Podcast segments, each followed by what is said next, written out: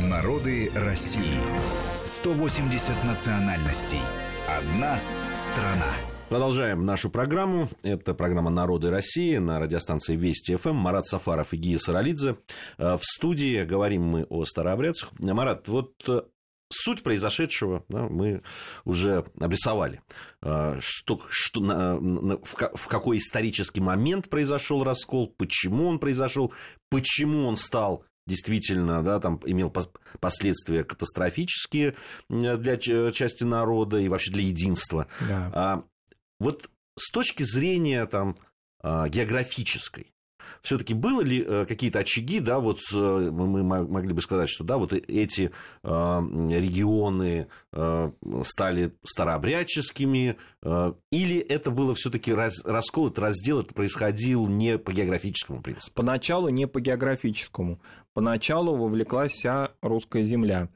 И поскольку реформы шли из Москвы, а и задели, да, затронули разные слои общества, то поначалу как бы такой вот эхом от Стольного Града пошло в разные части русской земли.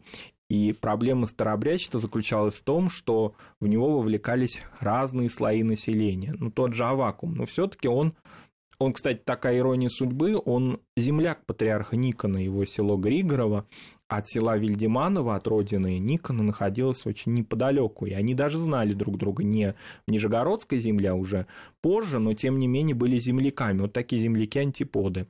И туда пошла на Волгу волна старообрядчества. Конечно, очень э, печальной такой страницей это была история э, противостояние новым реформам Соловецкого монастыря.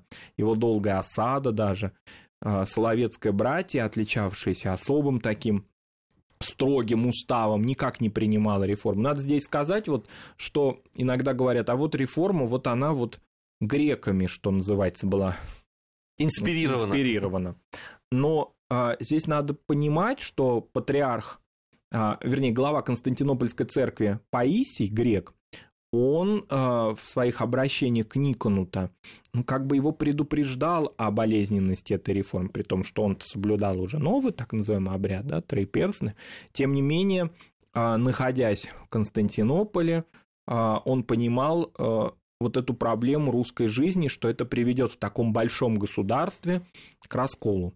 Но Никон это не услышал, поскольку Никон в тот период времени был увлечен еще помимо вот старообрядческими вернее, новообрядчиком вот этим проектом, он был еще увлечен вообще такой достаточно, можно сказать, грандиозно-мистической задачей построения Иерусалима на реке Истре нового, где он даже воссоздал фактически всю топографию а, Святой Земли. Это, конечно, такая претензия на господство во вселенском, не только православии, но и, следовательно, во вселенском благочестии во всем мире.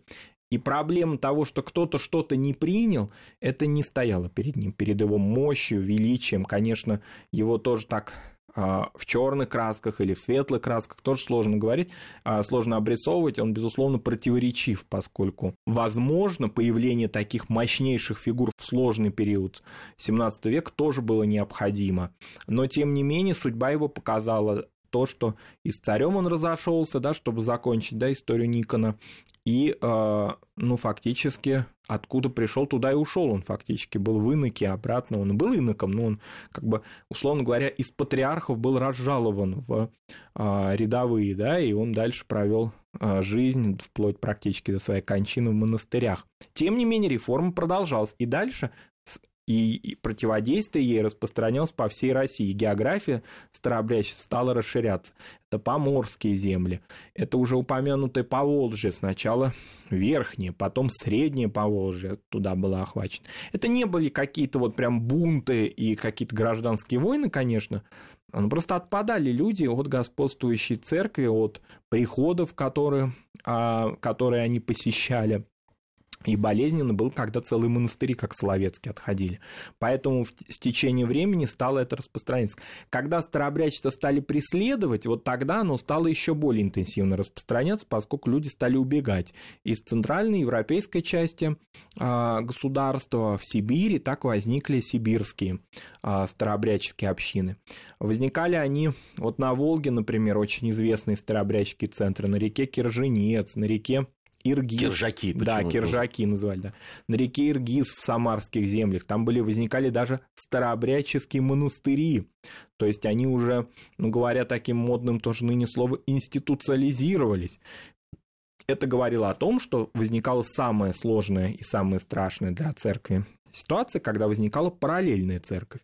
И с этим ничего нельзя было поделать. Это прям распространялось очень активно, потому что и Петр, несмотря на вроде, казалось бы, а, как кажется, да, стереотипно, что он был далек от вопросов духовной жизни, да, старой или новой, но тем не менее, с одной стороны, он упраздняет патриаршество и вводит синодальный строй в русской церкви, с другой стороны, он продолжает преследовать старообрядцев, что делали его а, отец и другие его ближайшие родственники. А, это продолжилось и дальше. Вот, как бы сказать, по существу а, волнами это происходило. И в XIX веке даже бывали вспышки борьбы со старообрядчеством, например, при Николае Первом, когда были запечатаны... А, а в чем это выражалось? Алта... Ну, вот, например, при Николае Первом, это уже самые поздние такие гонения. Запечатание алтарей. Поскольку старообрядчество начинало уже угрожать ну, самим основам, оно уже в Москве процветало, то поэтому были запечатаны алтари, а, в частности в Рогожской Слободе, это означало, что теперь богослужение полного цикла они осуществить не могут. Следовательно, а, ну, так скажем, да, какая-то литургическая традиция прерывается. Вот такое наказание для нераспространения. И поэтому вот именно тезка Николая I, Николай II, вводя, а, принимая указ о веротерпимости, тем самым привел к распечатанию алтарей. Поэтому так старообрядцы а, этот день, 17 апреля 1905 года, почитают, поскольку в этот день фактически произошла их легализация прямым образом, просто самым таким бытовым образом. Пришли и распечатали алтари. Вот интересную историю рассказывают в Рогожской Слободе в Москве, когда распечатали алтари в апреле 1905 года, увидели, ну, старообрядцы очень любят высокий такой штиль, а, увидели омерзение, увидели, ну, омерзение-то в чем заключалось? более практически а, ну, с 40-х там годов фактически 19 века, там уже и пыль была, и все, значит, там уже э, никто просто не входил в эти пределы. Они были закрыты, запрещено было в них входить. И вот, значит, они все это очистили, и началась новая жизнь. Она была очень короткая, с 1905 по 1917 год, но вот это был золотой век старообрядчества, и не случайно а, на Рогожке почитается из всех церковных, ну, понятно, что Рождество и Пасха – это особые дни, но, тем не менее, очень почитается на Рогожке а, неделя Жен Мироносец, которая совпадала с распечатанием алтарей в апреле 1905 года, и сейчас очень красочно, интересно, колоритно проходит крестный ход а, в неделю Жен Мироносец в Москве, на Рогожской Слободе, там этот 17 век можно увидеть во всей красе, потому что они чтут этот день, это день их ну, как бы сказать, разрешения им вообще Э, существовать в полном их блеске. Но, тем не менее, долгий период. Иногда бывали какие-то спады. Ну, в том же XIX веке, почему так сильно да, расцвело предпринимательство. К концу XIX века уже каких-то особых гонений не было. Тем не менее, всегда они ощущали свою какую-то инаковость.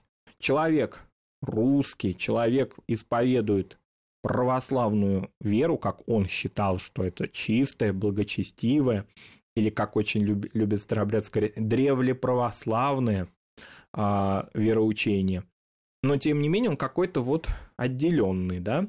И а, отделенность его и борьба с ними была, конечно, обусловлена тем, что искушение, или, как тогда говорили, прелесть старообрядчества заключалась ну, в такой гонимости, а, в идее такой э, извечной на Руси любви, и, ну, не то что любви, а какой-то жалости гонимым. А, беглые крестьяне, поскольку крепостное право -то своим железными канонами и железными, соответственно, границами вошло в русскую жизнь, тоже приводило к усилению а, количества беглых крестьян. Часто они убегали туда, в старообрядческие общины.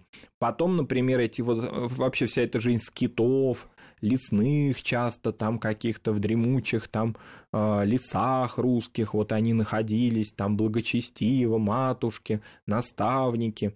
Ну, кстати, это... вот если с точки зрения численности, угу. вот а, а, мы-то знаем про, когда говорят о староверах угу. или старообрядцах, как раз имеют в виду вот эти скиты, которые да. там в Сибири, в лесах и так далее. Да. Вот если с численной точки зрения, на самом деле, вот тех староверов, которые находились вот в таком уединении, их, это, их было меньшинство? Ну, конечно, их было меньшинство, безусловно. Подавляющее причем. Подавляющее, потому что, несмотря на любовь современных старообрядческих авторов, их называют и современных, и старых, 19 века особенно их очень любят называть таким понятием апологеты, вот защитники, вот эти апологеты старообрядчества, еще и в старообрядчестве есть такое понятие маститые апологеты. Старообрядческий язык русский, он вообще очень интересный, колоритный а, и архаичный. Вот эти маститые апологеты, хотя так как бы и говорят о скитах, об этой скит... Э, жизни в скитах, об этом э, благочестии, тем не менее, совершенно понятно, что, как всегда в любом обществе,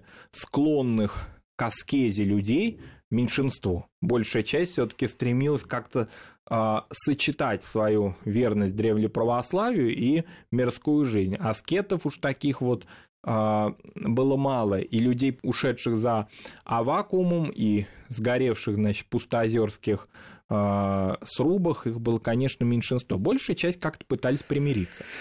Мы продолжим. Мы продолжим говорить о староверах сразу после небольшой паузы. Я напомню, Марат Сафаров и Гия Саралидзе в студии Вести ФМ. Народы России. 180 национальностей. Одна страна.